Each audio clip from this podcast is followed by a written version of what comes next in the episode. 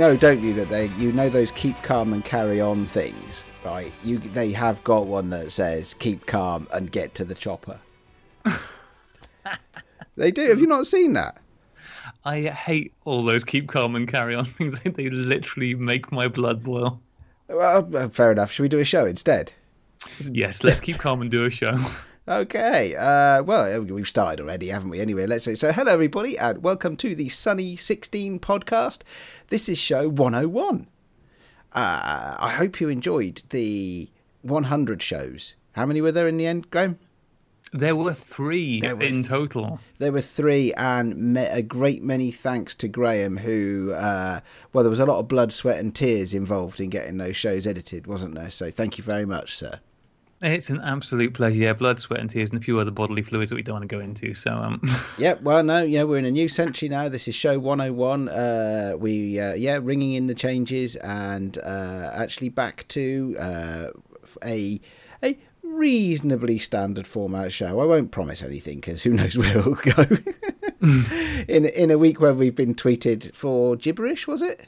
Oh, gibberish crap. Yes, I was Gibberish very proud of that. Oh, wow. crap.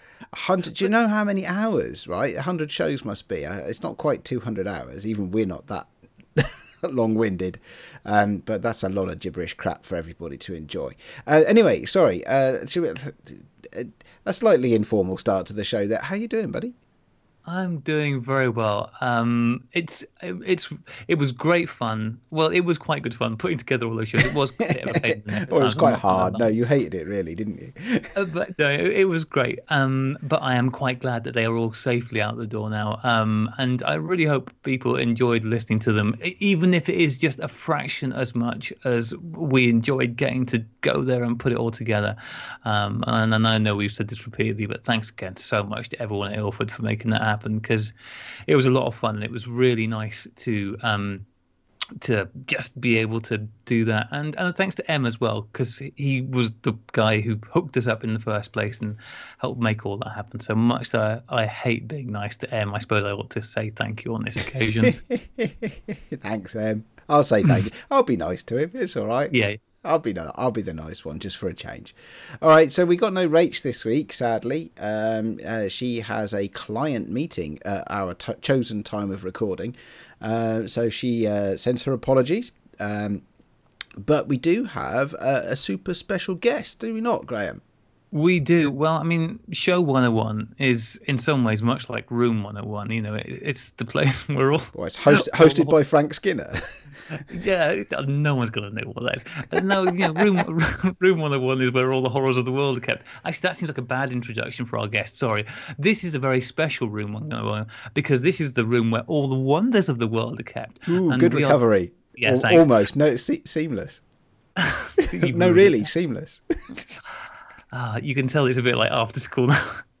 Um, we are delighted to have with us tonight a gentleman who has been working very hard to make a name for himself in the run up to the start of a new business, which well, I'm very excited about. I think you are too, Ade.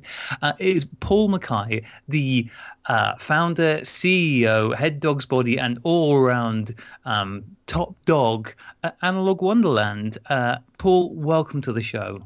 Thank you so much. Um, when I when I dreamed of coming on Sunny 16, I dreamed of being introduced by saying that it was like going to a room full of all the horrors of the world.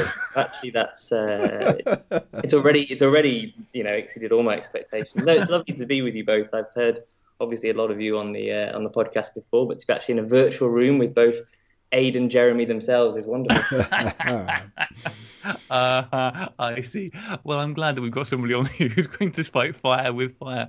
So, um, you have been really proactive over the last few weeks in the build up to the launch of your new business, but uh, as we all know, not everybody's on Twitter and Instagram and may not be familiar with what Ana- Analogue Wonderland is and what it's going to be. So, first off, Paul, please could you let our listeners know what this is?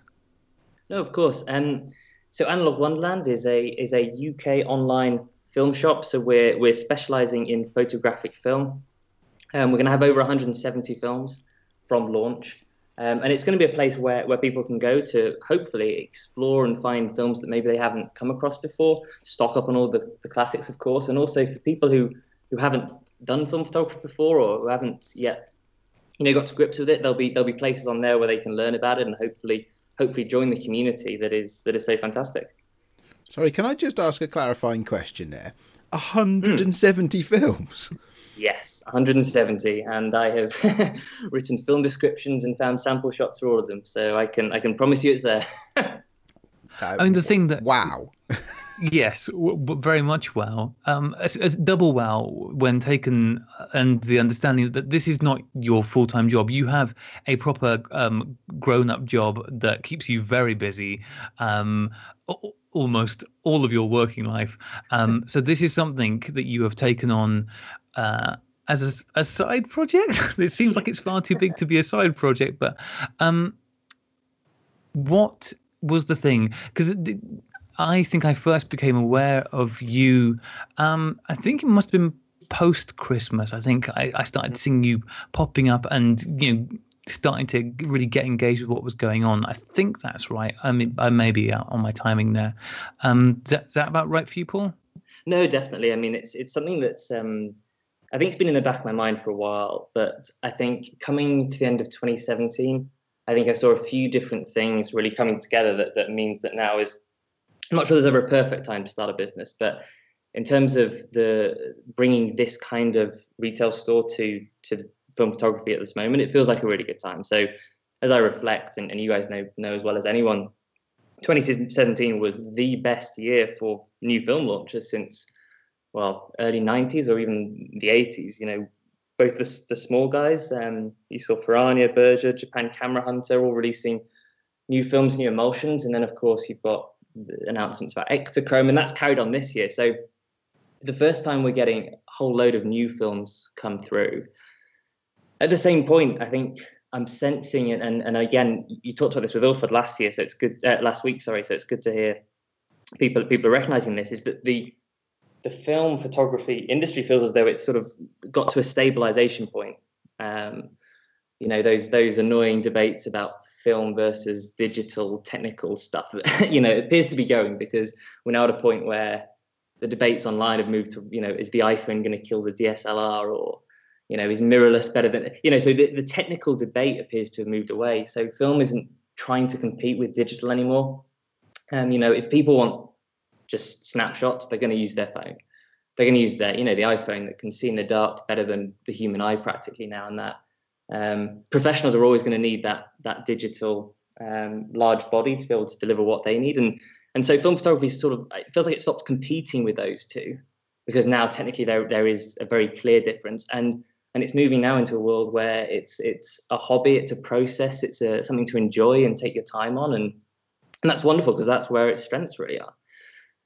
So that's that's two sort of industry things that we're seeing, and then the third one was an insight that sort of hit me over Christmas actually, because it was my um, younger brother who who inherited a, a film camera from his father-in-law, or at least picked it up from the cupboard, um, and had never really seen anyone use a film camera before which for me was quite mind blowing. I mean, he's only a few years younger, but I sort of fell into film photography, uh, you know, in my teens and stayed with it. Whereas he grew up in a world where you know our parents had moved to digital by the time he could remember, and and and he he picked up his camera and was like, "This is amazing. This is a beautiful machine. It's fun to shoot with." Um, and wanted to know about it. So the sort of the third thing is we're seeing people come through now, artists and photographers. Uh, who have never used film photography before but are really excited about it. And they're over the digital stuff. It's not a novelty to them to have an iPhone or a digital camera, but to have something where I think Rachel said it a couple of weeks ago, like chemicals and light produce a photo is different and mind-boggling and really exciting, and that's that's really interesting. So yeah, all those three things sort of coming together uh, uh, uh meant that after I, as I reflected at Christmas and afterwards, it, it felt like the right time to start something. So obviously, there's already um, a lot of places that people can buy film. I mean, you're going to be a UK-based um, store, but it's an online store, so it's uh, the whole world over, I guess. But people can already buy a lot of film from pretty much anywhere they want to with the internet. What was it that you felt you could bring to this market. Um, especially bearing in mind that as i said this is a this is not your day job. You have a good day job and there have got to be easier ways to make money than what you're taking on with this. What did you think was missing and what what what are you bringing to this party? Well to be clear like yes you're right. This is not a, a this is not my get rich quick plan. I think it's a, a get get poor slowly plan. Um the uh, so no this is not about money at all. It's um I, I do have a, a, day job. I'm not sure it's grown up, but it's definitely a, a, day job. And it's you know in sales and marketing. I've spent my my whole career in sales and marketing, and I think that's what that's what's allowed me to I think really think this through from a meaningful way. Because uh, the only reason I'm doing this is because I think it'll be valuable for the film community, and I think it'll help them. And the reason that I think what we'll be able to offer will be something slightly different and useful, most importantly, is, is a couple of things going back to that point about you know all the new films launching and a lot of small film manufacturers as well, Revolog, Dubble, Kono, as well as um, as well as the big guys. The, the the challenge that those guys face is is, is getting those films in front of people and getting distribution and, and, and making it easy for people to buy. Um, you know, they all have their own e-commerce websites in you know Spain or Austria or wherever they're based, but uh, that's not an easy way for people to buy, and that's a real limitation on on being able to get get new films and try them, and that's a real shame because these films are amazing, they're great fun. But if you have to buy, you know, one or two rolls and pay for delivery from Austria, that's always going to be a limiting factor. So the first thing that we're offering, you know, the 170 films will have all the all the classics. You'll be able to get, you know, your HP 5, 35 mil. You'll be able to get your your your, your Velvia uh, and everything like that, your Deltas, but you'll also be able to get these. Uh, boutique films, should we call them? These these small manufacturer um, made by people who are passionate and brilliant at what they do. Um, easily uh, and within the same package. So you can load up on your on your classics and then try something new for it with a very very low low difference in cost or, or effort. That's one thing. And then the second thing that I think we're really very passionate about making sure that we try and do is making film photography fun and accessible for everyone. That's really our, our sort of our mantra, our focus because when we see people, and I mentioned it earlier, people coming into film photography fresh, you know, whether that is finding an old camera from their parents or their grandparents, or if they've been seduced in a charity shop or, or a lomography store. We've all been seduced in a charity shop. the most romantic of, of, of, places, as we all know. Um, whatever, however they've, they've come into it, it, you know, we've all had those conversations with people where they're like, this is amazing. Do people even make film anymore? Or, you know, where do you get it? Which one do I need? So what the website will do is not only be able to, for people who know film photography very well, stock up on classics and try something new, but for people who are brand new to it, they can come here and, and get a resource that says, look, if this is the kind of photography you're interested in, these are the kind of films that, that you should start with. We're working with um, some uh, various people to help that. So um, we're, we're, currently early stages with a partnership with um, a fantastic YouTuber and photographer um, the the channel's Film Freak, where Freaks with two e's, where she um she does reviews and posts about uh, film photography and, and creative films and film soupy and things. So she's working with us on on creating instructive videos for sort of you know what does a 35 mil film look like and how would you load it? You know what's the difference between that and 120 uh, 120 format? Um, you know what does red scale mean? All these all these things that that are around the terminology. It's really unpicking it and making it easy and accessible for people who who, are, who aren't maybe geeks and or who have spent lots of time on the website to very quickly pick up because my belief is that as soon as people try this stuff and as soon as people you know really get it then they will fall in love with it. And we'll see that increase in industry and increase in people shooting film photography. So it's those two things really. It's one is making sure that the range and offering is there and the ease for people are there uh, and then two the education for people coming in new. So what side of this is the part that excites you most? I mean, as you you point out, you've got a lot of um uh, uh, the boutique films coming in. Is it that side? Is it bringing these less available films to the wider market? Is that what's really driving this through, or is it just the desire to put together a one-stop shop?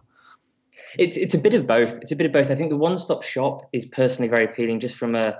I mean, I I don't know where you guys buy film from, but I've definitely bought from a multitude of shops constantly, and and and there's pros and cons to all of them, right? And and what I'm hoping to design with Analogue Wonderland is something that is all pros and, and no cons. So one-stop shop, great range, great um, you know, great prices, easy delivery. um, regular deals, regular activity, market activity, promotions. You've already seen some of those happen even before we've gone live. So sort of that excitement and ease and convenience. But as well, like I, I love, I love being surrounded as I am right now with uh, these amazing, creative, cool new films that I've, you know, not shot before or I'm in the middle of shooting. Um, because the passion when you speak to these manufacturers is is incredible. And this is where I take a step back and I think of it with my day job hat on. You know, what's a healthy industry? Is one that has some big players who know what they're doing, who have been there for years, who are who are putting out consistently high quality, brilliant products, and that's you know the Ilfords and the Kodaks.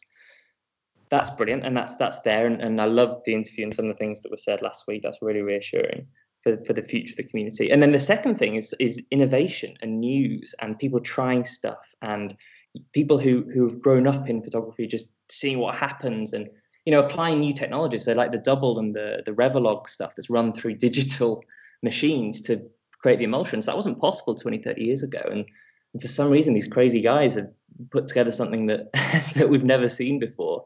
And in 120 years of the same basic chemical process they found a way of doing something new. That's amazing. Um, so if we don't support that innovation, if we don't give a platform to that innovation, the danger is those companies can never really get the users and the distribution that they deserve. And, and that innovation dries out. So what I hope to be able to do, so for, for people who are shopping for film photographers, you know, I've talked about it. I want to make sure they have the products they want, can find new stuff and get great, great, great customer service, great delivery, great prices, all of that.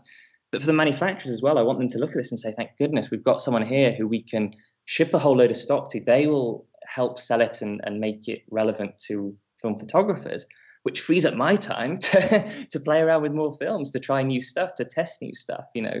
The nicest possible way. I want I want both the big players like Ilford, but also all these small guys to say, thank goodness and Analogue Wonderland's here because we can off- offload that part, which isn't our core business, and we can spend our time making these incredible products and brands that uh, that photographers love.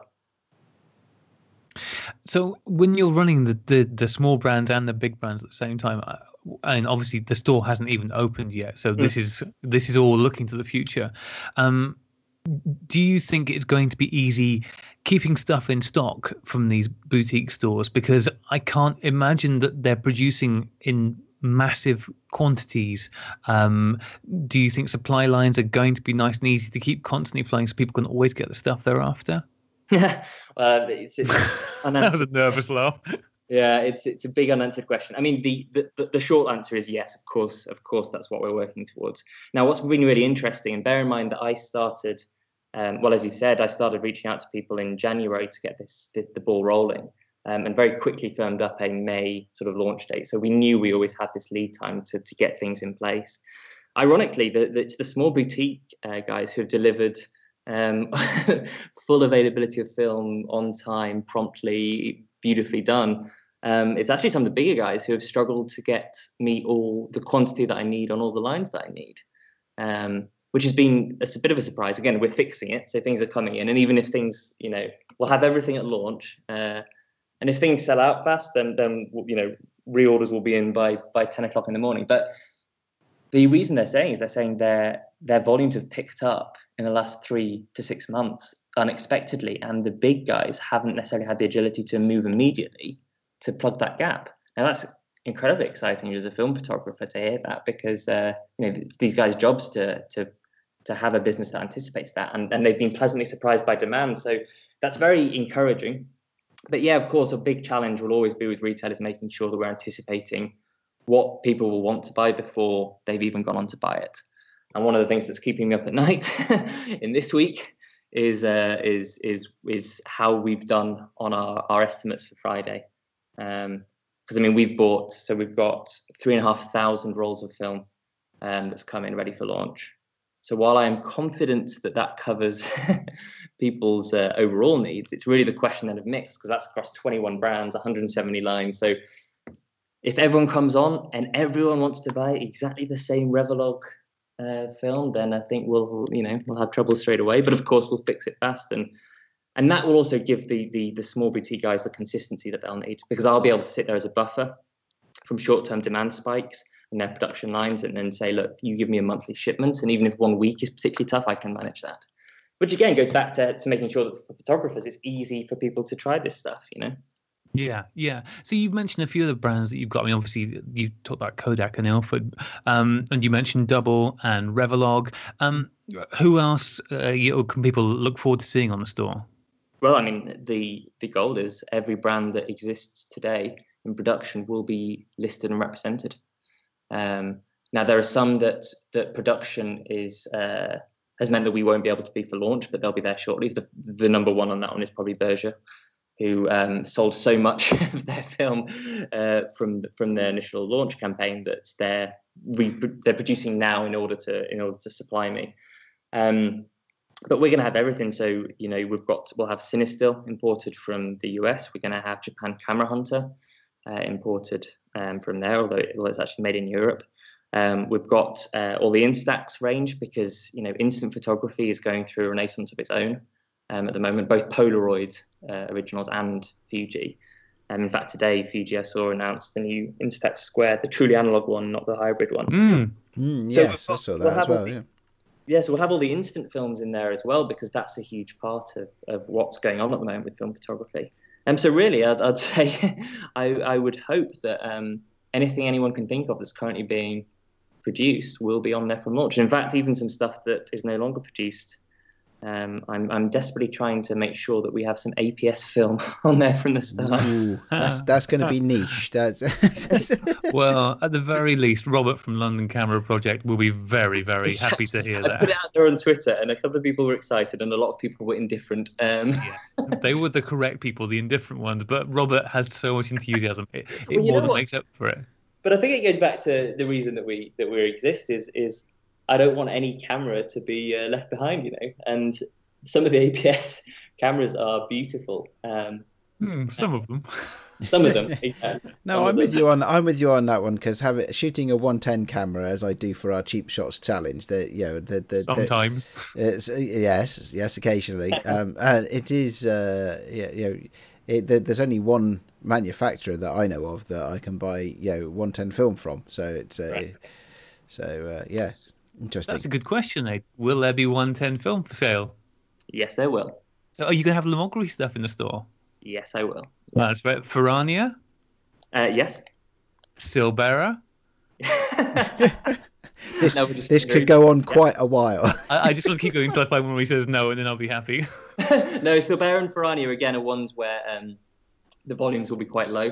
So unless you're on first thing in the morning, I would expect uh, maybe to, to struggle at the start. But again, on on everything that will be low volume, there's more stock coming in in, in the next week or two. That's really cool. I have to say, I am actually very impressed by the, the breadth of the range. I'm so glad that I don't have to deal with managing that.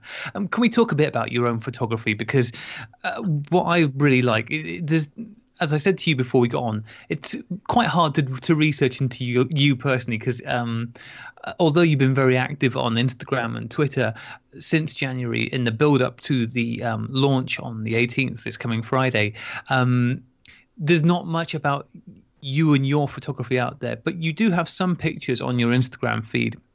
And it's very clear that you are a photographer that one likes to travel, but two likes to really experiment as well. So you're kind of getting the best of all worlds. Because normally, I think, well, if you're traveling, you'll just take something very vanilla and just enjoy the traveling. And if you're stuck somewhere boring, you'll try and experiment. But you seem to really be getting into both. What What are your own personal photography habits like? well, I think, um, yeah, I, th- I think you hit the nail on the head there, where the experimentation and and I, I find myself going through phases. So I think, um, first of all, uh, like many of us my camera collection started with one and, and now is over 15 um, with with a multitude of formats. So 35 mm 120 Instax, Polaroid, 110. You'll be pleased to hear. Um, and, and I go through real phases of, of getting obsessed with one certain setup and then moving on. But you're right, it, it's not. Uh, while while before big trips, I'll always you know um and ah and want to take five and end up down to two and back again um, I, I, do like to try and, and, mix it up. Now, I must say that um, when it comes down to important trips, yeah, it is a very deliberate choice, and I'll always take two or three sort of complementary setups, if that makes sense. Because um, if I, I don't like taking multiple similar cameras or films, so then when the mood strikes you, you can move around. Um, but yeah, so I think if you saw the ones from Instagram, then there's a lot from last year from a three month camping trip around Africa, where I had uh, Olympus OM1, um, I had a Fuji Instax Mini, and I had a a Lomography LCA. She had a good camera and, and a couple of other ones. So that's pretty nice. exactly. Yeah. No, the LCA is brilliant, isn't it? Uh, okay, now listen. Before we move on further with that, you did mention before we were talking that you went to North Korea with that LCA. I need to hear more about a trip to North Korea with an LCA. Uh, yes, there is. Um, yes, there's there's a lot of stories from that trip. Uh, it was a week long. Um, I ran the Pyongyang half marathon. Started off. Um, I went with a couple of photography friends. Actually, it started off well in truth, it started off as a conversation in the pub, as all trips to North Korea should. Seemed like a good idea at the time. exactly. It's one of those where sort of my friend mentioned it, and he's into running, so it started off as the marathon, half marathon discussion, and I wasn't really interested in that. And then uh, we were like, photography would be fun, wouldn't it? And we sort of had this, you know, semi-drunken chat about how cool it would be. And then a week later, we find ourselves in a pub again, and we both sat there and we're like, but it would be cool. Um, and and one thing led to another, and we ended up in North Korea. So uh, yeah, we did the half marathon. We and just um, kept running until you crossed the border. no, you are not allowed to do that. To be clear, they frown upon that immensely.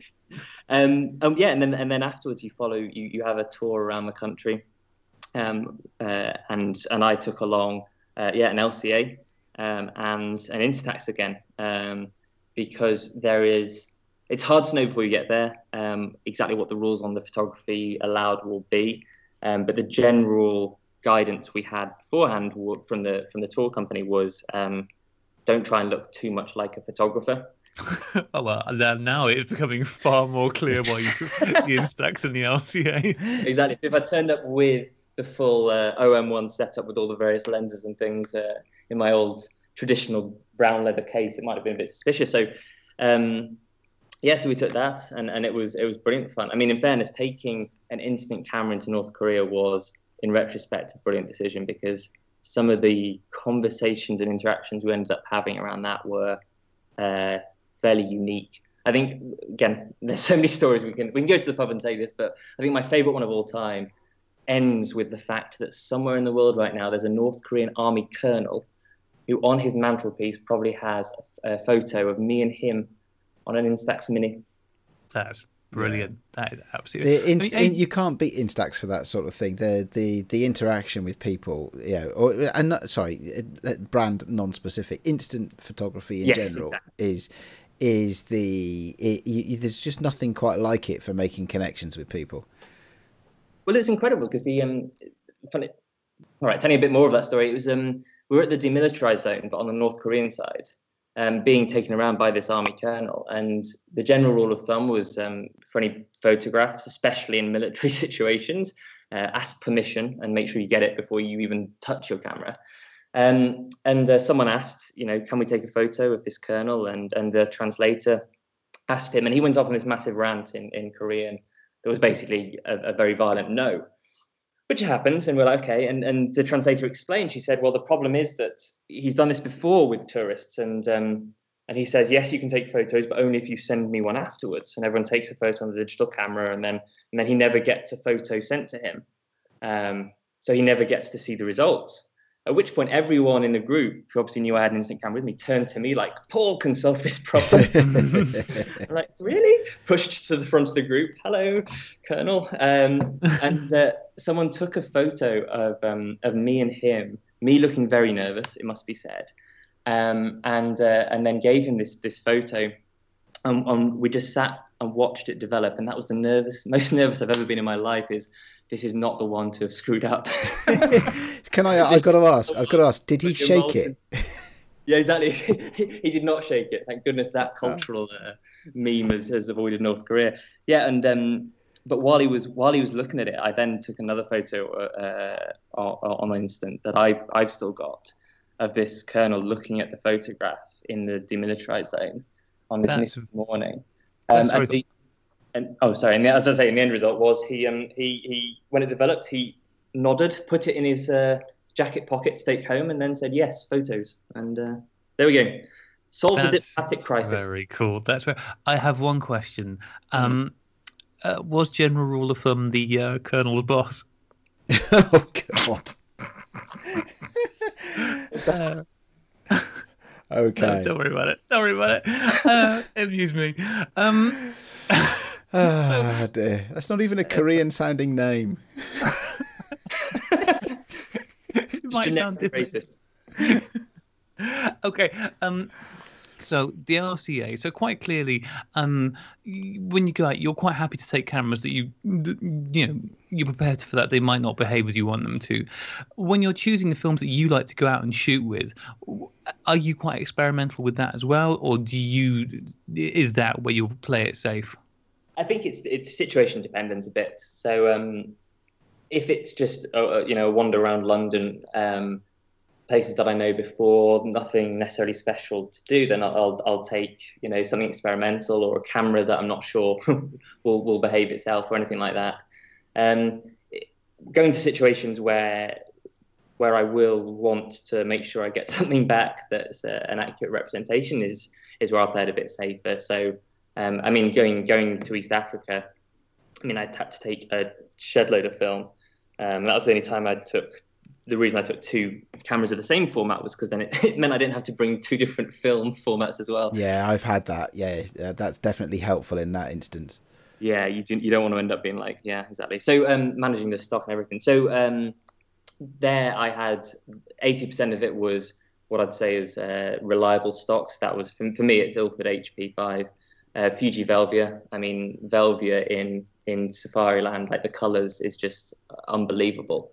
Um, and then Kodak Portra, uh, the 160 is probably my go-to for for color neg. But of course, within that, I also think I had a couple of. Um, I think I had some cheap slide film that I cross-processed, and um, uh, and what was the other one that I had? I think it was just an expired one that I wasn't sure whether I'd already shot before. So it, I'll always have something in there, but but definitely knowing that I'd want to bring back some photos that didn't have like a lion double exposed with a building by accident. Um, I, I, I fall back on those three probably as the most. And have you had a chance to try out many of the films that you're, or many of the more unusual films, stuff like the Devil, um, that you're going to be stocking? Have you had a play with many of those yourself, or are you, is this going to be the first time you've come across them? I, I've started, I've started, but with um with 170 films, I think personally I've used probably between 20 and 30 before starting this journey, which is still quite a lot, um, but scratching the surface, uh, which is really exciting. So I think I've got a list now already of ones that have been siphoned off the top of the stock for um, for for personal testing. It's been made slightly more complicated by the fact that I got slightly excited in some of the conversations a couple of months ago and have started working with one of the film manufacturers in Europe on a unique emulsion format uh, presentation that, that isn't in the UK at the moment. And I ended up doing, which I ended up doing quite a few test shots on. Now that's not going to be ready for Friday. That's coming probably in two or three months' time. Um, but yeah, so I've, I've been I, I got a bit distracted by test shots on that because that needed some some immediate feedback. But So, what Yeah. what kind of film is that going to be? time for another podcast. Uh, Oh, at least, at least give us the vaguest of hints. Is it black or white or color? Come on, Paul. We need some scoops. this one is going to be black and white. It's going to be black and a lot easier at this stage of the industry to to work uh, with new black and white rather than rather than color. Cool beans. Well, that's always good. That's always good. So we can look forward to an Analogue Wonderland branded film. And oh, a follow up question: um, What sort of surveillance film is this one likely to be made? Objection, Your Honour. Leading leading the witness. Down All the of the garden path. exposed by this investigative journalism. It's shocking. Yes. No, well, that sounds really cool. That sounds really good. I mean, It's the Jer- is, Jared Paxman is his surname, you know. That's that's Exactly. where that's well where the Jeremy really the that's where the Jeremy really comes from. It's a Paxman reference. Uh, well, that's very good. It's good, good to have something to look forward to. I'm in. Uh, I mean, it does sound as though you've managed to cover the entire range. Is there anything that you really want to be in the store or that you haven't managed to nail down yet?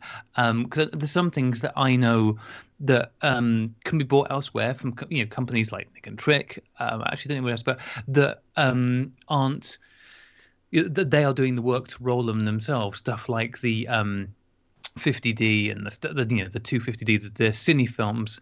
Um, is there anything that you would like to get in a store that you just have not been able to get put together? Are there any white whales that you're still like, ah, that, or, or you know, or some films like the APS stuff that's no longer around that you'd really like to track down stocks for?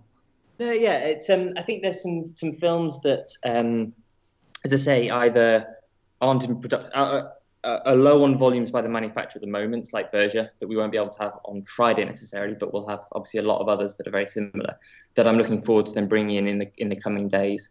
Um, but from a from a from a totally new or setup, um, it's definitely something that's on my mind because I think I look at the work that people do to hand roll and things like that and, and brand their own, um, and that's that's brilliant. And and you know we joke about the the black and white film that's coming, but I do see it as the start of a range. Um, now, of can, course, starting can with. I, oh, sorry, yes. Can, can I interest you in 250 feet of uh, Kodak 200T tungsten film? Uh, very tempting. Uh, we'll, we'll put it. We'll tell you what. We'll put it on the on the. Um, if you brand it, especially like uh, Graeme branding, then Ooh, I'll yeah. website and we'll uh, see if anyone wants to buy it. Sounds like a good plan. you have to ship it from your own place. I'm not touching that myself. Oh God damn it. oh dear, oh dear. All right. So, oh, sorry, Paul. So moving you on, moving on. Yeah, but you think so, hopefully, so th- th- there is a distinct possibility that we might see more of these um, hand rolled stuff or, or, stuff like that coming through um, in the future. Well, of course, because I think the, the the the things that small manufacturers can do very well is find um, rolls of film, surveillance film, cine film, um, other other elements that uh, are not currently being distributed as 35 mil or medium format or similar, whatever it is. Um, and they can do that kind of thing with either machinery or just with with time, love, and, and excellent branding. So it's for me, it's about enabling those people to then have a distribution uh, network and, and a retail outlet for things that they're trying. Um, I mean, you look at Washi, for example, what they're doing, and it's incredible. So they've got you know the film that they're doing where it's coating emulsion onto paper backing um, to give a really unique film, uh, unique feel and look. We're going to have that from launch in in, in 35 mm and 120 format. Um, but they're also doing a lot of other things where they're, they're hunting down these really rare films that still exist that are still good and hand rolling. Um, so yeah, it, it's definitely supporting those in those projects, those creative projects, um, and then also, of course, I'm interested in how we can use the platform um, and the interest that the community will will hopefully provide with with Analogue Wonderland to leverage that and, and start creation of some films that aren't currently manufactured. Now, again, I'm saying this as a probably quite naively because I know that there's lots of people already working on this in various guises within the community.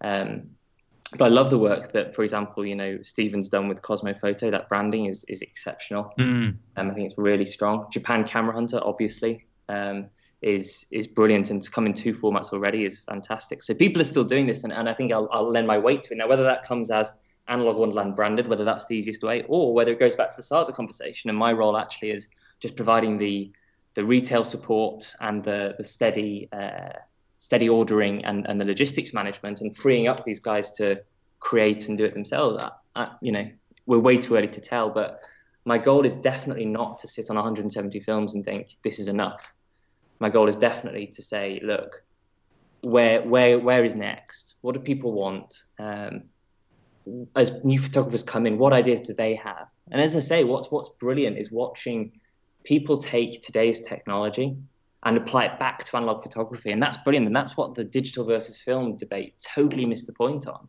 Is actually if someone can use like a you know the Revolog or Dubble machine and and create a new look and a visual effect with digital technology, then that's only a good thing. And if we're only at the start of that journey, I mean, I have no idea what, what that can lead to. But if we add chemicals, light, and then appropriate technology in the right period, I, I, I it's really exciting to think what, what, what the future can be. Um, so yeah, so as I say, I think 170 films is a great place to start, um, but it's definitely not where we'll end. I, yeah, I, I think that's really exciting. I, I, I, like that a lot. I think it's it's really exciting, and I think uh, I, I applaud the ambition, and I look forward to uh, well to being a customer, to put it bluntly. um, I think I think that's going to be good. Can can we? I, I I've got a burning question to ask you. Right, so mm. we are recording this three days before you open the store right? Mm-hmm. And I have to say, I'm pretty impressed by the way you're holding it together at this point. Okay. But our listeners are not going to hear this. rolling around my feet. Yeah, well, our listeners are not going to hear this until Thursday morning, UK time. Uh, uh, well, uh, so, uh, how are you going to feel on Thursday, and how are you going to feel on Thursday night, where, wherever you might be on Thursday night? Oh, I firmly intend to be a blubbering wreck on Thursday. you got to have a dream. exactly, exactly. No, it, it, it it's interesting because um, I think between the time of recording now and when it goes live, there'll be a few things that happen. So obviously, we had the the great film giveaway uh, with a lot of support from different people across the industry. Um, so you know, all, all the usual suspects, Hamish and M, um, and then Dubble Revolog, um, Stephen and Kosmo Foto. Um, and also Digital Lab, I want to talk about as well because they've been absolutely brilliant. I don't know whether you guys have used them before. No, no, I'm not familiar with them. So they're um they're a, a photography and printing lab in in Newcastle. Um, they're actually seven, I think 79 years old. They're on their third generation family run photography lab. Um, and speaking to Jill there, who who runs it now, third third generation of her family to do it, and she's managed brilliantly the transition from you know the 90s in film photography through to the digital revolution and obviously a rebranding because I don't think there was digital lab in the in the 50s. Um, but what they they've they've maintained the expertise and the machinery to process C41 and black and white film, um, both developing and then printing, and obviously then they can do scanning as well. And when I talked to them, uh, first of all about the giveaway, but now they're going to do they're going to support us ongoing.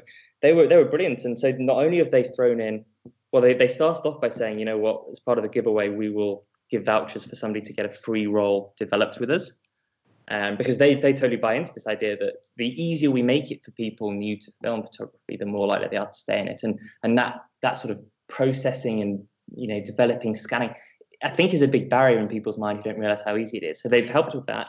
Then they actually decided to add on scans and prints because they thought, well, actually, if you're new to photography and you get a roll of negs back, you're like, great. How do I yeah. Where does it fit in my computer? So um, they're adding that very nicely, and then ongoing, all Analogue Wonderland customers will get uh, with their order a 10% discount for developing printing and scanning with Digital Lab as well. Now I like uh, that. I like that. That makes the one-stop shop idea really come to life for me because when you were explaining the one-stop shop thing earlier, uh, I was thinking, well, what, what, what about the bit after you've shot it? But if you've if you've got a, a, link up like that, that that really does bring it together, doesn't it? Yeah, exactly. And then it's a massive. To be clear, it's a massive leap of faith from them, which I greatly appreciate because they have a fantastic business that is based on the new digital world and their printing and, and all that. The technology is just amazing uh, that they have, but they've maintained this expertise and this heritage, um, you know, technology, and and they you know, they're running fewer shifts than they were in the 90s. And, and they're saying to me, look, if we can get more people back into film photography, we think it's just an addition. People won't trade down, you know, people, professionals won't stop shooting digital. You know, people won't stop using their phone and, and won't stop recording, uh, you know, uh, their daily lives. They'll just add film photography on top. Um, and if we can remove all those barriers, so again, you know, having free delivery on the first orders people on the mailing list from Friday, you know, getting a great range. Um, we're going to try. Uh, there's a suggestion came through. I think it was Twitter about um, you know getting a bulk discount if you buy a certain number of films to stock up. You get a you get an automatic discount. So we'll look at that for the future. Um, and then when it comes, you get a voucher that you can send it off to this amazing lab, knowing that you will get back whether scans, prints, the negs, or, or a combination, already at a great price, discounted further um, and a quality that you really like. And that's that for me is brilliant because I, I just try and think for someone coming new, and I, and I always have in my head now my younger brother, um, how can I make it so easy for him to enjoy this hobby that we all know and love? That's that's where that growth will come from in the future. Um, it's it seems it's, it's a bit like in some ways getting back to the the the the film photography that I grew up with of you shoot a roll of film, you drop it in a you know prepaid envelope, stick it in the post, and then magically two weeks later you get some pictures turned back up again, and it's kind of getting it back to the point where it's as close to as that as easy as can be. Oh, you totally got me. I was going to ask when the envelopes are coming. I love that idea. I love that idea. I'm I'm just pause for a minute while I make a note. uh, right, I, I want. Uh, let me see, twenty five percent commission what, on, on, an envelope. Yeah. So you yeah. for me, right, Graeme? Uh, I'm I'm a ruthless moneymaker. We all know this. I so so, but yeah, the, if you could do that, would be awesome. You know, um, I mean, there there there are don't, so don't get me wrong. There there are uh, there are plenty uh, of of labs that will help you with postage in some way or other, either postage in or postage back out or or whatever it is. But I haven't. I, I'm not aware of anything that gets us right back to the, the days of old, where you know your your film used to come with a, a an envelope that then goes uh, back to the lab. Yeah, I really, honestly, and I would really like it if it did, because although I do a lot at home, an envelope would be pretty great because then I don't even have to find an envelope because who has envelopes these days? Not me. Um, yeah, again, can you get on that, please, Paul? Uh, that would okay. so if Jill, if Jill from Digital Lab is going to listen to this, uh, Jill, we need to have a chat. and can you please uh, find some cheap envelopes? Brilliant. Okay, yeah, I'll add that to my to-do list. But it is interesting because I think that um, that concept you say of making it easy. That's you know, I'm going to say it again. I'm going to sound boring, but fun and accessible. That's the point. Um, and of course, at the moment, there's there's loads of brilliant labs and, and there's loads of brilliant camera shops, and we're deliberately not playing in that sort of secondhand camera market because the complexity, the cost, the expertise is totally different. It's more like a, you know, just add a camera, an analog wonderland, and and you are in. You know, that's it. That's all you need um, to be able to participate in this hobby and and, and join uh, join the community that is absolutely incredible. I, I, I, think I think that's a pretty good summary of the ambition. Actually, I uh, I, I, like I like that a lot. I, I like that a lot. So I guess um, we we've talked about it a lot. That there's there's not a lot of doubt in our listeners' minds at this point. What's the branding? um, but we do, of course, like to give our, our guests a, uh, an opportunity to uh, di- direct the listeners to uh, uh, their their place of business, their Instagram account, whatever it is you like. But I, I think I know the answer to this. But where would you like our listeners to go? So my personal Instagram handle, no. Andy Mums, please. yes, this is all a grand conspiracy just to boost my personal Instagram account from the 20 people who currently follow me, I think. Um, no, I think, yes, exactly. It's, it's So this is going out on Thursday. So um, it'll be 24 hours before we open our doors. Um, the big thing, if you if you sign up to the mailing list, if you go on to analoguewonderland.co.uk um, on Thursday, you will be able to sign up to the mailing list. What that means is that at 8 a.m. on Friday morning, you will get an email with a, a, unique discount code that gives you free delivery off your first order. The first 100 orders on Friday morning will also receive a free Kodak Gold 35 mil, courtesy of Kodak Alaris. So thank you very much to those guys for, for helping us out there. Um, so if you're on the mailing list, then you get the, uh, as I say, the free free free delivery on the first order. First 100 orders on Friday morning get the 100 gold. And the, the, it'll open to the general public on, at 9 o'clock. So mailing list members get an hour early access to pick up the really rare stuff or just have a, have a little play. And if you're listening to this after Friday uh, at 9 a.m., then please head to analoguewonderland.co.uk and have a look around. Um, sign up to the mailing list while you're there because we will continue to run the promotions, the giveaways, the discounts, the things that will that will drive it. We'll also share information around the community when things happen that we think will be useful for people to know about. Um, and and also, of course, if you look at that, and if you, like Graeme, see something on there like 250 feet of a specific film isn't available, or you have an idea for something else, then please drop me a line, paul at analoguewonderland.co.uk, and, and I will I will look to I will look at, at sourcing it because I think we're focusing on those 170 films. There will be a couple of accessories on there that people have already asked me for. So film retriever, um, I think yeah, yeah, film retrievers will be on there because that is essential for any photographers. Uh, Hell yeah! A, um, a Paterson uh, changing bag as well, another invaluable tool for mishaps when you're out and about, um, and and Japan Camera Hunter film cases. So there's a couple of, of accessories there that don't take. I think keep us true to what we're trying to do of making it making it easy for people.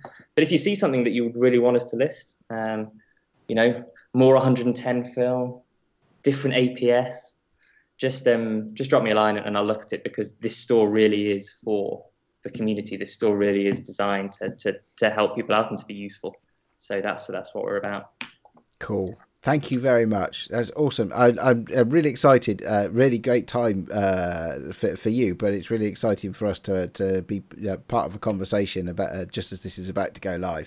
And uh, I, I I'm already on. You said sign up on Thursday. I think I've already signed up on the mailing list. Is that do I have to go on Thursday and sign again then? No, no, no, no, no. Sorry. If you're listening on Thursday and you haven't signed up yet, please do. Ah, but sorry. If you signed up you are you are good to go. You will you will have an email eight o'clock Friday morning with your discount code and the early access. So do not fear.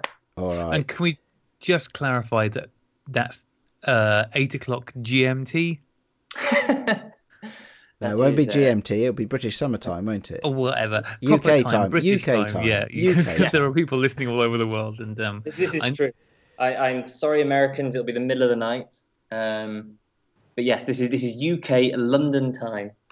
London time. go. Okay, Proper there we time. go. There we go. All right, brilliant. Well, I wish you every success with that, Paul. Uh, and uh, yeah, just just have fun with it, go crazy, uh, and be successful. And with that, uh, I think it's time for us to take a quick break. I couldn't agree more. I've got wine here to be drunk.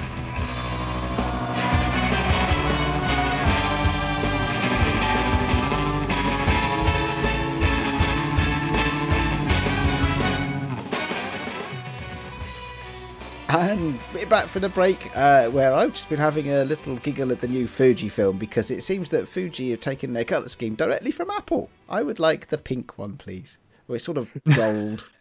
anyway, what are we talking about? We're talking about the Instax Square SQ6, which was properly announced today, I think, after having been rumoured and leaked and threatened for some while.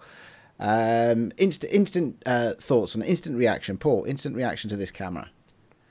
I think it's yeah. As you say, we saw it two weeks ago. My instant reaction is um, that I quite like it because I was I was pleased when the you know the Instax Square was brought out. Um, the film was announced, but then the the, the weird I can't remember which one it was SQ10, like weird hybrid digital that then sort of prints didn't make any sense. This is a true analog camera on a bigger film. Yeah, I'm loving the Instax Square since I've been shooting it, which is all of a couple of months now. Um, uh, step up for me from the Instax Mini. So uh, yeah, if this is a good camera, that that could be that could be a, a good thing, couldn't it? Yeah, Graeme, instant reaction. Uh, yeah, I, I quite like the look of it. It looks quite sleek, quite smart. Um, I, I'm just looking at the headline. Fujifilm announces the new Instax SQ6, the first square format analog Instax camera. Uh, that's not, that's not true. Technically, not quite true. not true. But no, I mean it looks cool. Uh, we you know we, we kind of know what it's going to be like capability wise. Um, but I do like its sleek design. Um, it's certainly more appealing than the old bubble Instax mini thing. That is so. true. They've give they've given Leica less space to you know to do design work, haven't they? This time round. You know, Yeah, that's very true. for for those of us in in the analog film community who would prefer to wait for the Leica branded version to be released. Um, does that mean you think that the, will the Leica one be all like bubbly shaped? Do you think? It might be. That'd be a great uh, turn of events, wouldn't it? Um, but yeah, I mean, as you- you're saying, it's it's just does the kind of things you'd expect it to do. The one thing that's interesting, and I don't know whether you can speak to this probably more than I can, Ade, is that they are um, taking a cue from Lomo and including some gels to stick on the flash with this one, um, which I don't know whether they've done that before with any of their cameras um, out the gate. But uh, yeah, Pretty get sure some- they haven't, uh, because I've always had to tape flash gels over mine. So, yeah, so there you go. so that yeah, that could that could be interesting. Yeah, that'd be interesting. Well, it'd be good to see. Um, well, it'd be good to see what what becomes of it when when people start to play with it. Okay, right. Yeah. Uh, but uh, yes, yes, it could be a bit of fun. All right, just one quick thing before we move on, though, uh, Paul. Um, what if uh, when you'd give taken a photograph of your North Korean colonel, if he had had uh, if you'd also been able to keep a digital version of that uh, or print out multiple copies. Boo. Yeah. All right. Let's move on. Let's that's move on. Listen, I'm I'm just gonna say on this one, right? We and I, and I feel well no don't feel any guilt at all. When we were at the um, photography show, uh, they had the Instax uh, Square, whatever it is, the digital one there, and um, they've been very nice. And they took a picture of, and I've got this picture, um, actually, I think right in front of me of um, Rach and uh, Toby, um, and they put you know put a cool black and white filter on it, and um, it's, it's just not very good. I mean, it's just it's black or white, and it, yeah. So I, I think the camera can do better with its analog technology. Thank you very much. All right, let's let let let, let let's leave it on that. But I guess it's uh, it, it's over to you anyway, Graeme, because uh, the, you know as well as um, having uh, been the done the sterling work between behind episode 100 uh, on the editing front, that is. Um, you're also running the Cheap Shots Challenge. Well, I mean, saying that I'm running it is definitely putting a little bit too much on there. But yes, it is Cheap Shots Challenge time. We talked about it, I think, last week. We've talked about so much over the last week, I've lost track. I was actually, as recently as uh, the night before last, developing some cheap shots pictures. That's right, listeners. Now, you might be amazed I am so ahead of the game here. Let me clarify. I am not ahead of the game. The cheap shots pictures I was developing was my better half's pictures because she has already taken her pictures. Now, it was helped by the fact that the um, camera decided to rewind the roll of film halfway through. Um, so she only got 12 shots out of it. Um, but uh, yeah, so she's got some cheap shots pictures ready to go. We have got some more cheap shots pictures coming in. We mentioned the ones from Paul Friday already, and then we got an email from somebody else, which I'll read in a minute there are still a couple of weeks to go. I think the end date where the entry is going to have to be in is Saturday, the 2nd of June. Um, so that's not far away, but you still have a couple of weeks. So my advice is let's not all leave it till the last weekend like happened last time, because I guarantee you're going to want to be involved with this cheap shots challenge. For one thing, the subject is food, which is nice and easy because there's so many different ways that we can go with that. The second reason is because we've had a very kind offer from this lovely young man we've met called Paul. Paul, would you like to explain what that offer is? Yes, absolutely. So um, I think uh, I love the cheap shot challenge idea. Um, and I, I listened into the last one. I didn't enter in time, unfortunately. I'll have to add it to my list of things to do this time. But no, I think um, for the two winners, I'd love to offer an Analogue Wonderland gift voucher of £25 each. That's fantastic. So there you go. Super generous. Thank you very much indeed. No, so my pleasure. Pleasure. Yeah. To help uh, people shoot cheaper cameras uh, more often. No, that's really kind, really kind. And yes, let's get more cruddy cameras out there in the world. And just to put that in perspective, I mean that the value on those vouchers is is probably more than you're allowed to spend on the camera itself for, that for is, a cheap shots challenge entry. Very true. What a great so, irony. You know, as a proportion of you know that you you you could actually turn this into this could be professional work for some of our listeners if they've spent twenty pounds. It's a money making scheme now. The cheap shots challenge. If you spend twenty pounds and you win twenty five pounds you know, I mean, we're not going to tell the tax man, obviously, um, but uh, you know, you you could make more than your money back here. Yeah, yeah, it's it's fantastic. So now, if ever you wanted an incentive, because last time when Mike was on, it was a last minute surprise. Now you know, listeners, if you enter into the cheap shots challenge, you stand a chance to win a twenty five pounds worth of gift vouchers from Analogue Wonderland. So that is um, pretty amazing. And uh, yeah, I don't think we're allowed to enter, are we? well, at least not into that part of the competition. Um, so do get your entries in. Now, we're going to do things slightly differently this time from the way we've done it in the past. We still want you to send your two best pictures into uh, the Sunny 16 podcast at gmail.com. Um, and let us know the camera you got them on. Make sure it's a you know good cheap shots camera. Um, what we will then do is we're going to put these pictures up on a page on our website because we have a website now, which is sunny16podcast.com. And then before the so this is why we need them all in by the second before the judging show, we will kind of go through and prejudge. And I think what we'll probably do is pick either the judge, or well, probably we'll try and get the judge to it, is pick one picture from each person who has entered so that we don't end up with too many pictures to go through. And that's what will then come down to on the judging show. If we end up with way more numbers than that, we may have to review that idea. But that's the plan we're going with at the moment. So get out there, get your cheap shots cameras clicking away. There is no excuse not for getting pictures. Get creative, get crazy. Let's see what you can do. And you stand to win an awesome prize. So get cracking. Um, I will actually read now. Um, well, let me find it. So um, we had an email come in on the subject of cheap shots. He says scrolling, scrolling, scrolling.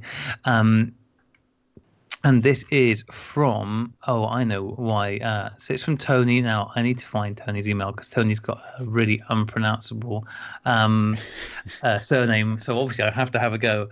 Uh, so Tony, so it was Skokovic, Skokovic, Skokovic. Anyways, Tony, so thank you very much, Tony. Um, hello, Rachel, Aiden, Graeme first and foremost, thank you for the effort that goes in, in entertaining and inspiring all of us, your listeners, each and every week. Uh, your podcast is the best simply because it is real, honest in all its curiosity and commitment to the craft. No ads, no nonsense. Uh, that's that's not true. There's lots of nonsense. No commercial agenda. Um, great work. Thank you very much. Um, I'm glad that our ruse is working. Um, our massive commercial agenda is going to drop any second now. We're going to be monolithic business. Cheap shots was something I always wanted to participate in, and this food challenge created an idea.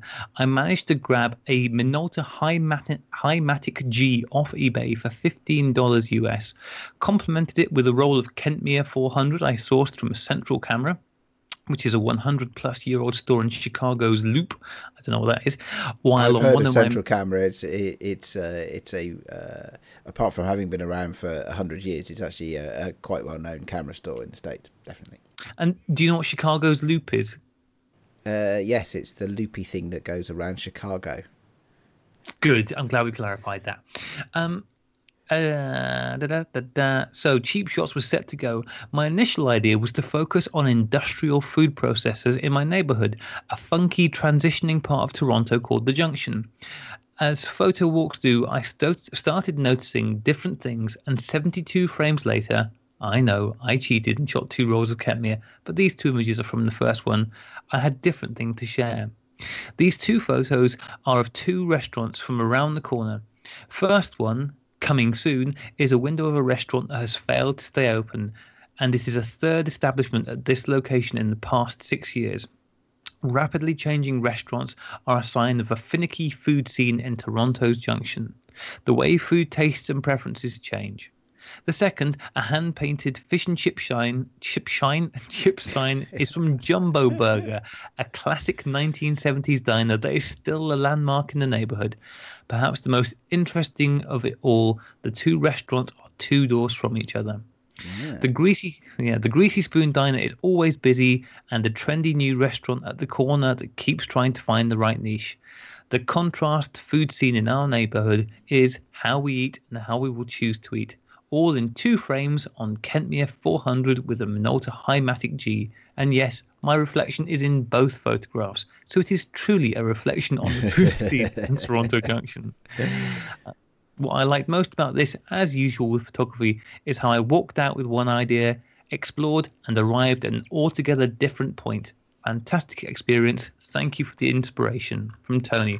So that's great. Well, uh, a wonderful little story there. Um, and uh, yeah, two very interesting photos, which we will put onto our page when the time comes. But um, thank you very much for that, Tony. And that's just a great example of one completely, perhaps unique direction that this entire thing can go in. So, very cool. I think that'll do it for cheap shot stuff now. Should we move on to the next thing? yeah, sure. Absolutely. Uh, well, more emails then, I guess, isn't it?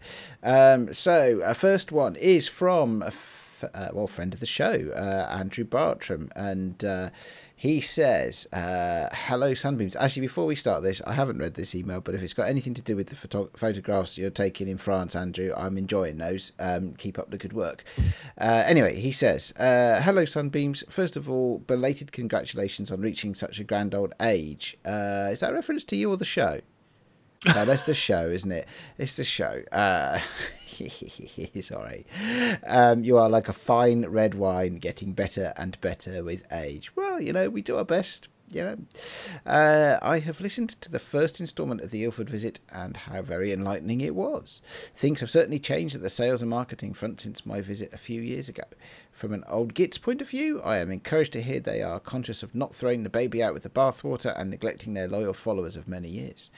The developments to their website and the pathway concept, I think, is a good one. In fact, I messaged my daughter and pointed her to the website as she struggles to get to grips with the Nikon FG20 I gave her recently. One question I had hoped you'd asked, and I thought you were going to go there when you spoke about the new films coming to market, was just how involved and supportive with those products are Ilford. Ooh, is he asking? Oh, the, the different ways you could interpret that question, isn't it? Is that a, a, sneaky insider question? I would think that Ilford have some unique manufacturing capabilities that offer smaller scale startups. That could you make the? Sorry, I read that terribly though. The other, the, never mind. Right. So basically, what Andrew's saying is that uh, he's asking a question. Did you get any sneaky gossip, Graeme, about Ilford being the power behind any of these new films that are coming to market? No, no, we didn't. And um, and I was chatting to Paul about this a little bit earlier because the thing is, we were you know chatting away to Giles and Michelle about this, and um, the reason we didn't ask about the other new films that, are coming to market around them and, and their opinion of it, because when all said and done, we were talking to the sales and marketing manager, and you know what he'd have said? He'd have said, it's really nice to see new films coming to the market. And we're really good to see a vibrant and diverse um, range of stuff, and it's good for all of us. Um, and and no more than that, because they're not going to go, oh yeah, we make some of those, or we don't. I mean, I have no idea. I think Ilford are pretty busy making Ilford films at the moment. Um, I think they are very focused on their own production lines, but I, you know, I could be wrong on that, and they could absolutely be doing stuff for other people, but I don't get the impression they are. Um, but I'm sure Ilford are happy seeing um, new stuff coming to the market. I mean, what what's your feelings on this, Paul, as somebody who has 170 different films in the shop? and also a background in sales and marketing. So um, indeed, I appreciate your compliment earlier.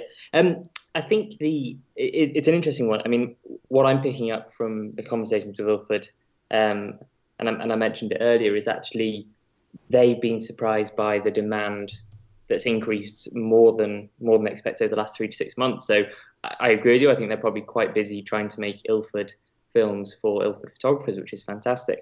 I think if you take a, a step back of, of how would Ilford feel about these new guys joining, and again, coming from from a world where where we talk about this kind of thing quite a lot and brands and retail, I think there's definitely a, a piece I think Ilford will feel great because I think they have the equity, they have the branding, they have the products that are fantastic.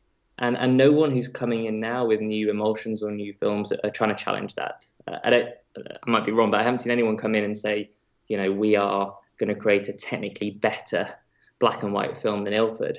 Um, they're coming in and saying, let's let's create something new, let's try something new, let's let's work something out and, and bring a new brand or a new experience to, to the market. And in that regard, then that's only going to help us because people are going to move in. They're going to be excited by the new stuff. And then when it comes down to, you know, they need a film to take to a wedding or, or, on a special holiday or with a baby, they're going to need a technically reliable film. And that's where Ilford will, I'm guessing, expect to step into the breach. Good point. Yeah, I couldn't agree. I mean, I think, and obviously, when Andrew wrote this, the hadn't heard the, the, the podcast, the, the last one actually, which in which we did have a bit of a chat with um, with Kevin and with Andrew, who are people who are very much involved in the manufacture of emotions, about um, you know what's involved in bringing new emotions and emotions, new emotion, emotional emotions um, to market, and um, and the fact that you know that is no small undertaking, and it is not something that is done lightly. No, because um, Andrew. But um, yeah, no, it's, it's an interesting question. But no, there was a there was a reason that I didn't ask, and it wasn't for fear of causing upset. It was just because I could kind of I I could guess what the answer would be. So, um, do you want to finish up that email then, Ade? Yeah, I'm gonna. I have to say, Andrew Andrew ends his email saying one last thing. Jeremy definitely put on his telephone voice in that interview, and he didn't insult anyone. That's because they could have kicked me out. yeah, well, fair enough. Yeah, you know, uh, it's. Uh, uh, yeah, well, there you go. Anyway, never mind. Thank you very much, uh, Andrew. Uh, always good, uh, good as always to hear from you, mate. Uh, next one over to you, Graeme. Yeah, this is great. Now, this is from Joe Baker, and Joe Baker made now, and also I was quite pleased to see this because I didn't even know how it would work. Because there's a contact button on our website, and I wasn't sure what would happen if people clicked on it and filled is it there? in. But two people oh, did. God, so I, that, that, sounds a bit scary.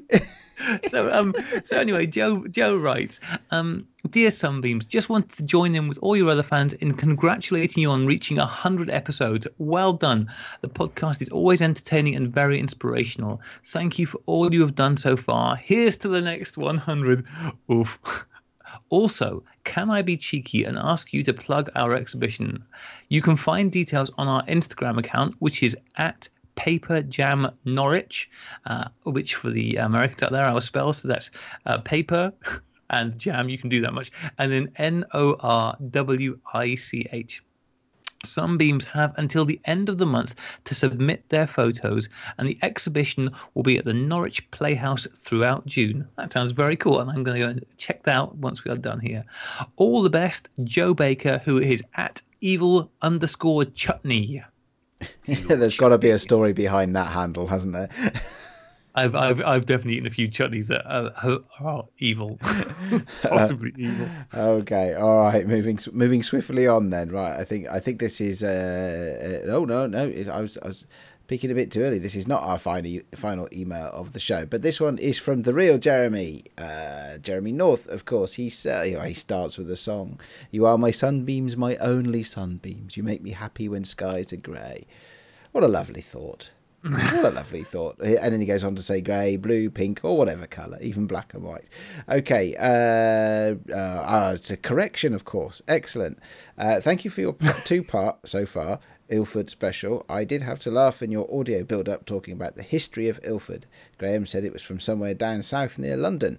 Was it not Ilford in Essex, perchance? Well, Jeremy, it depends on your point of view. Uh, uh, if you if you live more than about 150 miles from London, the two are practically inseparable. Yeah, exactly. Also, we'll never know. We'll never know where Ilford was originally based. There's no way of finding that information out. Uh, the, oh, you could Google it. Thus proving once again that we're not exactly the most factually correct podcast that you could possibly download. But hey ho, um, our gibberish is is inspired and well meaning. um, right, moving on. Uh, anyway, I've really enjoyed both parts so far, and I think it's really mean of you, Graeme and Rachel, to do such an amazing field trip without Ade. Uh, well, do you know what, uh, Jeremy? I have to say it was all my fault why I couldn't make it. Um, and uh, Graeme has uh, sent me some fudge uh, uh, as a consolation prize. Uh, so I finally, finally got a present of food out of Graeme, which is um, much appreciated. Thank you, mate. It was my pleasure. well, the, perhaps the truth is that you asked Ade, but he couldn't be asked to meet another bunch of strangers. No, no, no. It's definitely not that. Definitely not that. I actually, having heard the audio, I I was even more envious and gutted than I was when I found out that I wasn't going to be able to make it in the first place. Uh, Jeremy goes on. It was interesting to hear your discussion about the whole analog thing with the Ilford people. It's not about film or digital. It's about the experience. I'm all about the tangible nature of film and the cameras. It's not necessarily about the look or the process, as digital can mimic both. The, fast, the factory visit is fascinating too. I look forward to part three. Anyway, I thought about Ilford and its lack in my fridge. so on Friday, as I listened to episode 100A, I walked into town to do some stuff. Here we have a full photo lab. Uh, this is Cheltenham, apparently. We have a full photo lab, probably the one, probably one of the last in the UK, possibly if they're doing retail as well and walking off the street. Uh, they also sell film, so I thought I'd put my money where my mouth is and vote for film with my feet and cash. Body parts and metaphors galore. Blimey. Uh, he goes on. I've, been, I've actually been to the shop. So um, Jerry mentioned it's a long time since he's been to the shop. The darkroom. I've used the darkroom when I was um last few oh, rolls of film that I've sent. Them. Yeah, yeah, yeah. They're good. They're good. Um, whenever I've got, had slides film developed in the past, I've sent them off there. So they're they're a, a good shop. Um, where they're, they're not a million lucky. miles from you either, are they? I don't suppose. No, they are not. No, no. they are not. Central of the universe where I live. Uh, well, in, indeed, yes, yes. Um, but uh, uh the less said about that, the better. we indulge you these little whims, but there you go. Uh, Jeremy goes on. He says, "I always went there for black and white or 120 processing, but having home processed black and white and not shot any color 120 for some time, had no reason to go there. Barry has retired, but Alistair is still running the show. I love that we have these shops where the people that run them uh, part of the personality and, and, the branding, like like Paul, what you were describing earlier on. It's know, it's awesome stuff awesome stuff. Uh, thankfully, they've diversed into more than just processing and printing. Uh, blah blah blah, la di la di la. YouTube, yeah. But, uh, okay. Oh, and we should probably talk to him too. Sorry, uh, running through the end of that. Um, I just uh, uh, there is. Um, well, let's put it this way: the show has inspired Jeremy to go out and buy some Ilford film. That's that good. I like that. I like. There's uh, and also Jeremy does include a link to the um, YouTube videos that the Dark Room are doing, and I will include that link in the show notes so we can all go and check because um, I certainly like the work the Dark Room are doing uh, as a lab, so I will absolutely include that. Thank you, Jeremy. I won't give it short shrift like that evil bugger Ray just did. Um, I'm sorry, Jeremy. okay. Uh, actually, the one thing I wanted to ask you about, Paul, of the many things I want to ask you about, hmm. um, other than the film, are you going to be doing chemicals at any point? Because I know that chemicals are a, a, bit of a different ball game with regards to posting and packaging, especially to different countries. Is that a thing that's going to be available now or in the future? So yeah, it's it's something that we talked a lot about, and um, and a lot of people have been asked on social media. So not available at the start. I think we set ourselves the ambitious task of listing 170 films and, and getting them all sorted. Um, and, and, and adding anything else would be difficult. The other thing that we've done is design uh, packaging uh, specific to film dimensions that will fit through letterboxes. So obviously, awesome. one of the annoying things about you know buying buying online is you then have to be in. That that won't be true with us because it'll fit through the letterbox. Fitting fitting two and a half liters of, of liquid through a letterbox, uh, unless you pour it. I was so. going to say all you need is a funnel. yeah, exactly. So maybe maybe that's another idea. I'll, I'll, I'll buy a colostomy bags. So, so honestly, the answer is we're not going to do it from the start. But if people think it would be a good addition, then of course we'll look at it and we'll we'll, we'll pay it some proper attention. Cool. Okay, last email is from past guest and very much friend of the show, Nasser Hamid. Um, Nasser writes in again using the comment button on our website. I'm so pleased that this is working because I just left it there and thought, well, let's see what that good. does. Glad to know the website is attracting people. Yes, thank you very much. Please visited and clicked on stuff, um, even though it's already out of date because I haven't added the last two shows. But I'll do that tonight. Um, Nasser writes, "Hello, Sunbeams. Congratulations on your hundredth episode. I always look forward to new episodes of your show every week. I'm not a cricket fan because who is, but a hundred not out is a superb innings in anyone's book. And here's to the next 100 and beyond." I found the backstory of when Ade and Graeme met in Oxford very interesting because I know the photographer whose exhibition they went to see in the back garden. It was Paddy Summerfield, and he still lives in the house where his parents lived. I've known Paddy since the early 90s when he was a customer at the film lab I worked at. And not only is he a great photographer, but he's also incredibly knowledgeable about other photographers, and I always enjoy visiting him to discuss photography and photo books. His follow up book to Mother and Father was the Oxford Pictures, which I highly recommend. Cheers, Nasser.